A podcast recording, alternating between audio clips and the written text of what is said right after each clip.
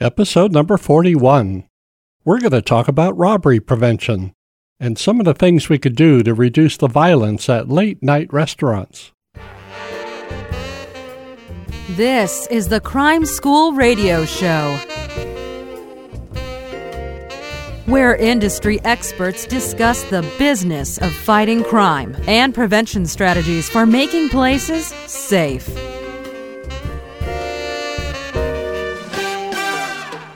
Leading today's discussion is security expert Chris McGoey. Welcome to Crime School. An armed robbery of a retail store or late-night restaurant is one of the most dangerous and violent things that could occur. Anything can and has happened, from homicide all the way down to some aggravated assault, not lessening the effect of the scare from having a gun pointed in your face. I'm here to tell you it's happened to me almost 50 years ago while working at a liquor store. I had a robber come in, stick a gun in my face, and using very loud, harsh, and foul language, demanded money under the threat of death. So that's not something that you forget about. I'm sure I'll remember that incident until the end of my days. Now, in preparing for the show, I also thought back that since that time, I've been involved in trying to figure out how to prevent these late-night armed robberies for over 4 decades. And every time I think that I know a lot about what's in their mind and how to stop them, something new happens, some new twist or something unusual. One thing I discovered long ago is you can't think logically about people that are willing to come in and commit a felony, armed robbery, stick a gun in someone's face, threaten to kill them, and sometimes do so. Especially knowing that most of these guys, and when I say guys, most of them are males, young males, at the time of the robbery, they're under the influence of something, alcohol, drugs, or a combination of both. So we can't count on these guys to be intelligent, to be thoughtful. We can't think reliably that they might behave in a certain way if we could do things and present ourselves in a certain way to, quote, deter them, even though we think we know a lot about deterring armed robbery, and we've been successful many times over the years. It's just not with a high degree of certainty that we can make that claim. So what's kind of driving the story today? I got a call from the Houston Chronicle, from the public safety reporter named Andrew Craigie. He's telling me that recently they had a serial robber hitting restaurants this time in the city of Houston, and that the last one ended in a shootout with the police.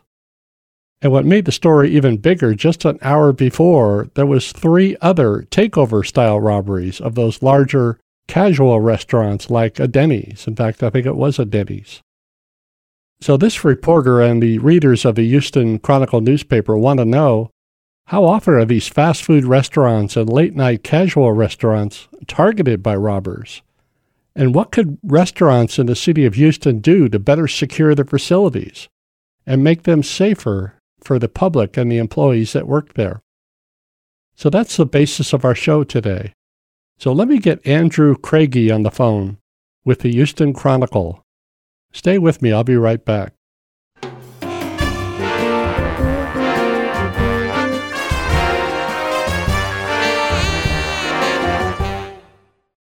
So I understand you have a problem with robberies at fast food restaurants.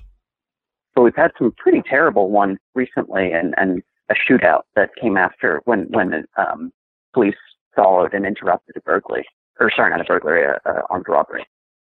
Well, armed robberies at fast food restaurants is not a new phenomenon in Houston. What's Houston's reputation? Well, there are certainly parts of Houston that are very high crime, as you know, if you're working for the Houston Chronicle. Fast food restaurants like convenience stores and other locations are frequent targets of armed robbers. If you think about the nature of a fast food restaurant, it's largely a cash-based business. It's open late hours, if not 24 hours, and they're often located on major thoroughfares or right off freeway on-ramps or off-ramps for convenience sake. Mm-hmm. So what makes it convenient for the customers to get access to these places and, quote, access to fast food also makes it good for armed robbers. They want the same thing. They want to get in and out quickly, and they mainly want cash. So it's kind of a natural target. So is there an understanding of who typically targets fast food restaurants? Is it often, you know, serial robbers organized into crews, or does this tend to fit more into the crimes of opportunity? Fast food restaurant robberies is not a new phenomenon. The major chains have been tracking robberies for decades, at least probably 4 decades that I'm aware of since I've been working with them. So they know which fast food restaurants are more likely to be robbed than others. They're going to know which day of the week is more likely. They're going to know what time of day is more likely. They're going to know how many robbers typically come in. They're going to know if they're male or female. They're going to know if they're carrying guns or knives or how they approach. They could tell you with a high degree of accuracy where the robber's going to stand, or in the case of drive-thrus, if they drive up in a vehicle. So all of that is known, whether the robber wears a mask or not, or glasses, or attempts to disguise themselves. All those things have happened so many times before that there's really a profile of who a typical armed robber is. Now, to answer your question, yes, fast food restaurant robberies can be serial in nature. Certain robbers, if they have the need for cash for whatever the reasons, drugs, travel, even to pay the rent, they may keep robbing until they have that fixed amount of money that they have in mind. Robbers like to be comfortable, strange as that may seem. They like to rob places that they're comfortable with. They've been in before or they've robbed before. I see it quite frequently that the same robber or group of robbers will rob the same place, like a Subway sandwich shop. They may like those because of the size of it, of the fact that there might only be one or maybe 2 clerks on duty, that they're trained to be cooperative and just fork over the money as soon as you make the demand. They may like that, and they may keep robbing Subway restaurants. Same way with the other chains. They may like a particular chain. Now, I know in Houston they've had a problem recently. I think they've been targeting even restaurants like a Denny's or an IHOP. And it goes along the same way. The robbers favor those sometimes. They like the fact that there's not as much traffic in and out. They like the fact that the cashier is somewhat remote from the rest of the customers. They might have a preference. They also got a preference with the amount of money that they can get. And this is the biggie. If a robber robs, let's say, a McDonald's tonight, and there's 4 open cash registers in that McDonald's, and they get over $1,000 or more, they're going to be back. And they're going to think that all McDonald's restaurants have $1,000 or more in the drawers at any given time. And they may tell some friends, and they may go out. So that's kind of how it starts, is the reputation on the street. You know, what's the word on the street? What's the easy target? So the amount available cash is probably number 1 in my mind. Their escape route is really number 2 in my mind. How quickly and easily can they escape once they commit the robbery? You can almost go to a map where the robberies have occurred in Greater Houston, and if you put pins in the map, you'll probably see that they're located near major thoroughfares or maybe right adjacent to highways. Just for that reason, so they could commit the robbery, get in their car, and they could be miles away in minutes. So they know when the police are called, they're going to respond directly to the location of the robbery, right? By then, the robbers are going in the opposite direction. Well, was I correct in that most of the robberies recently occur near major highways or thoroughfares? Yes, so much so that even if you dropped the line of the highway from the map, you could still tell where the highway runs just by the pinpoints of the robberies. Yeah. So this is not a Houston phenomenon. This is everywhere. Every major city has the same scenario, it's foreseeable in that way. And trust me, all the major chains and their corporate offices know this. They know it from years and years of experience. And for all the decades I was involved in the convenience store industry, we had the same issue. So this knowledge is out there. So the question is, what do you do about it? How do you make your restaurants less attractive? You talked about cash management as being perhaps most important. That's kind of the target, isn't it? They're coming in to get your cash. So I think a secret is if in some way you could communicate to these robbers before they pull the gun and make their demand that there's very little money here. If there's a way of doing that, you're going to lessen your risk of being a robbery victim.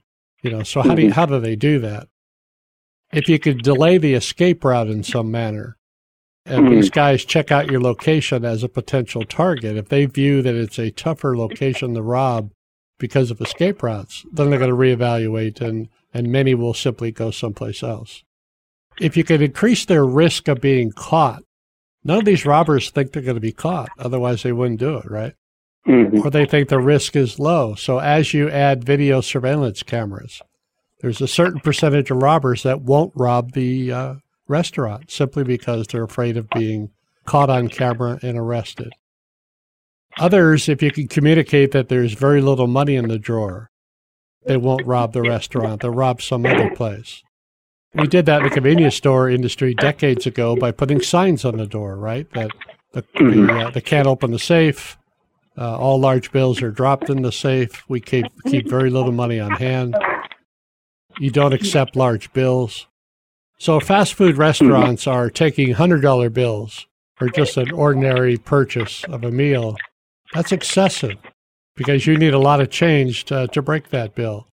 And then if the potential robbers who made that purchase, they see that 100 go in the drawer, or if you lift up the tray and they see the bill go under the tray, they know when they come back, either a few minutes or hours later, there's going to be hundreds and hundreds of dollars, not just in that one register, but possibly every register in the restaurant. How frequent are takeover-style robberies where customers are also held up? Well, that's the least favored and the least frequent. They don't happen that often. It takes a special class of robber and a certain crew to do that. Usually it's more than one robber. It's going to be multiple robbers to accomplish that, to try to have everybody under control and all the employees under control is just more risky of having to, could lead to violence. They don't want to shoot anybody if they don't have to. So it's just something that they would rather not do. They'd rather find a restaurant with fewer staff on duty. That's why oftentimes they choose the smaller restaurants that have a less amount of staff. The Houston Police Department has said that Subway consistently outnumbers any other chain by a fair amount. Looks like, while there might be 4 Denny's and robbed them up, there are 10 Subways. And I'm wondering if that might have something to do with it, that they're usually smaller stores, both fewer staff and easier to tell when there are no customers, that kind of thing. It exactly has something to do with it. Subway restaurants, and I hate to pick on Subway, but they've been one of the highest robbed franchises for 4 decades. And I remember in Los Angeles, they astronomically were robbed more than any other fast food chain. Because of that, it's a small store, as you recognize. They're usually in small shopping centers or strip centers. You could park your car outside and see right inside, so you could see when it's busy or not. You could see how many clerks are on duty. They usually have 1 or 2 at the most staff on duty. They're often young, and it's largely a cash-based business. Mm. And the employees are trained when a robber comes in and points a gun just to hand over the money. So a robber can come in very fast, make their demand, they're going to get paid, and they're going to be out in no time and down the road. Once they get a taste of robbing something like a Subway, they'll continue. They'll go back to another Subway and then another and then another, expecting to get the same cooperation and the same amount of cash. Mm. So it sounds like some robbers will develop a taste for a particular chain. Without a doubt, they have favorites.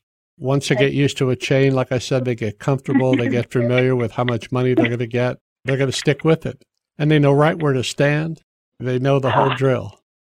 We had in, I want to say February, this really heartbreaking one where a 18-year-old promising high school student, worked there with his mom. His mom was his coworker, and they were getting held up with a firearm. And he stepped in front of his mom, trying to protect her, and he was fatally shot. And that one really drew, attention to the heartbreaking mother-son thing. And who knows, maybe those are the same people who've gotten used to robbing. There are hundreds of stories like that, and I won't bore you with telling you those, but there's many, many stories like that of a young person working at a fast food restaurant, just trying to make some pocket money while going to school, and in comes a robber. They're just not prepared for it. They weren't trained well enough for it.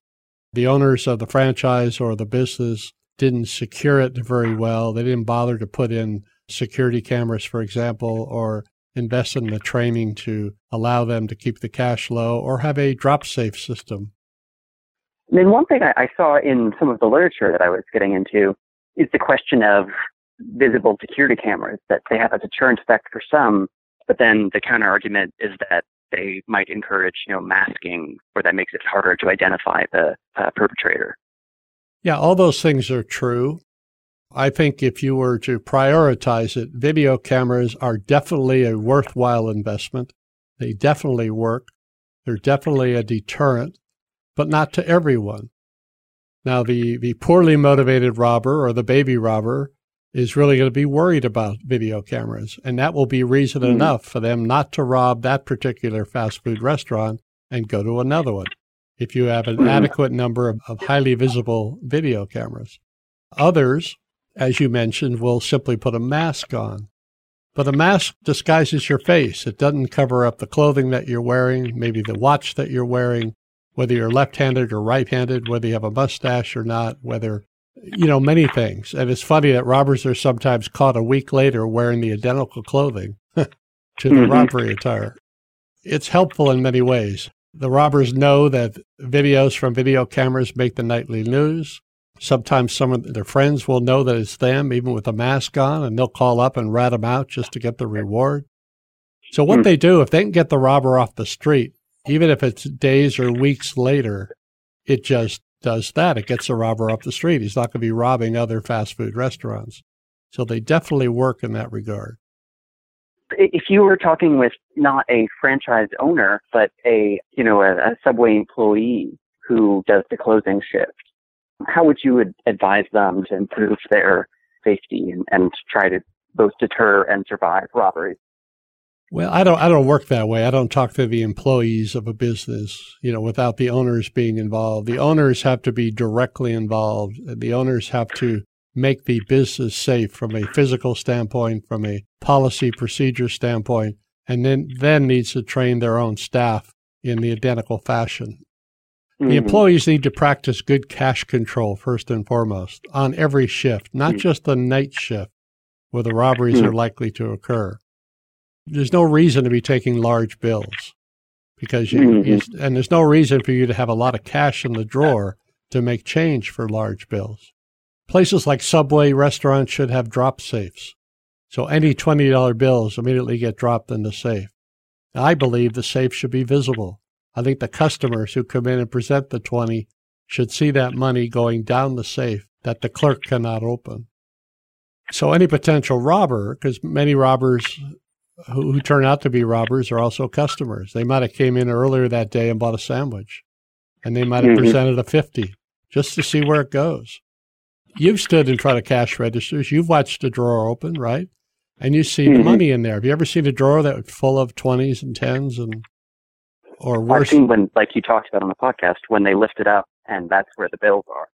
The bills are underneath, and then they can hardly close it because it's so stuffed. That just sends a signal. That word, trust me, gets out on the street that this is a good target. Now, they may see that during the day, that bad practice, and at night they may have a different practice, but the robbers don't know that. They didn't get that memo. And that poor high school student that's working there in the evenings may be trying to operate safely, but the day shift or the swing shift kind of, blew it. They sent the wrong message out there and made him at risk. So on every shift, everyone needs to practice good cash handling. How do restaurants, whether fast food or otherwise, how do they compare as like relative frequency of target versus hotels or convenience stores, for example? Well, hotels is a completely different category. Fast food restaurants are on par with convenience stores. Convenience stores, I think, probably edge them out slightly in frequency. simply because they're really designed to be fast. They're designed to park your car at the door, just to run in, get what you want, or commit the robbery and get out.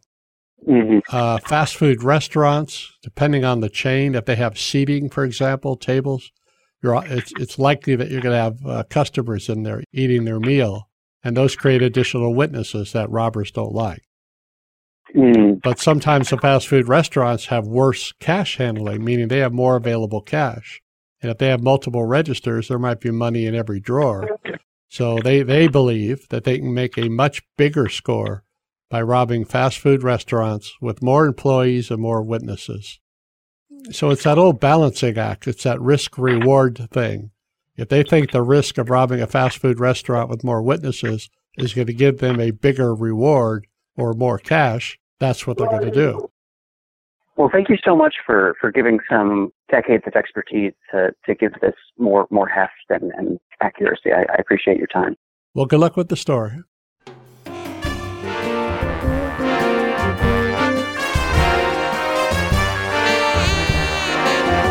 I hope you enjoyed today's episode. I try to present a variety of educational topics, but keeping with the theme of making places safe for people and property. Share these episodes to attract others who may want to learn and benefit from this content. Thank you for participating in Crime School and for doing your part in making places safe.